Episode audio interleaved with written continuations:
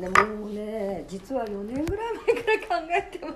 はい。でもねなんて言うんでしょうかねあのもう一区切りつけたいなと思ったのはうん。65過ぎてからですよね、あのまあお恥ずかしいですけど、うん。年金が満度に出るのはうんう65ん歳以降だったの、うんうん。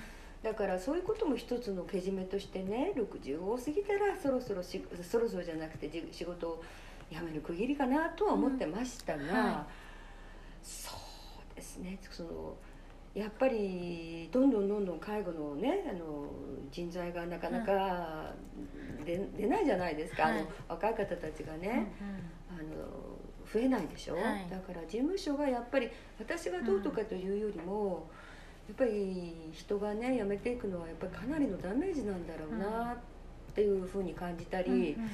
あの今年こそ辞めますって言った時にねそれだったら今私が担当してらっしゃるあるケースなんだけども断らなきゃいけない。はい。事務所から外しますと。はい。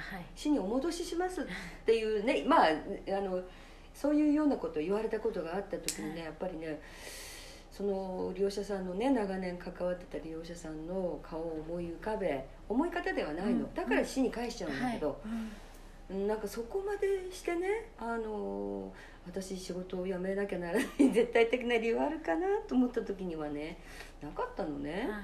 だからその方がなんとなくこうケース終わるうん頃まではね、お付き合いしようかなっうん。て思いましたし、うんつやっぱりこうサービス提供責任者とかね、うんうん。そういう方たちが逃げるにうん 仕事を受けざるを得ない方たちがはいどんなふうに、まあはい、当面困るかなっていうのもなんとなく分かるんで、うん。ちょっとね、人として、うん。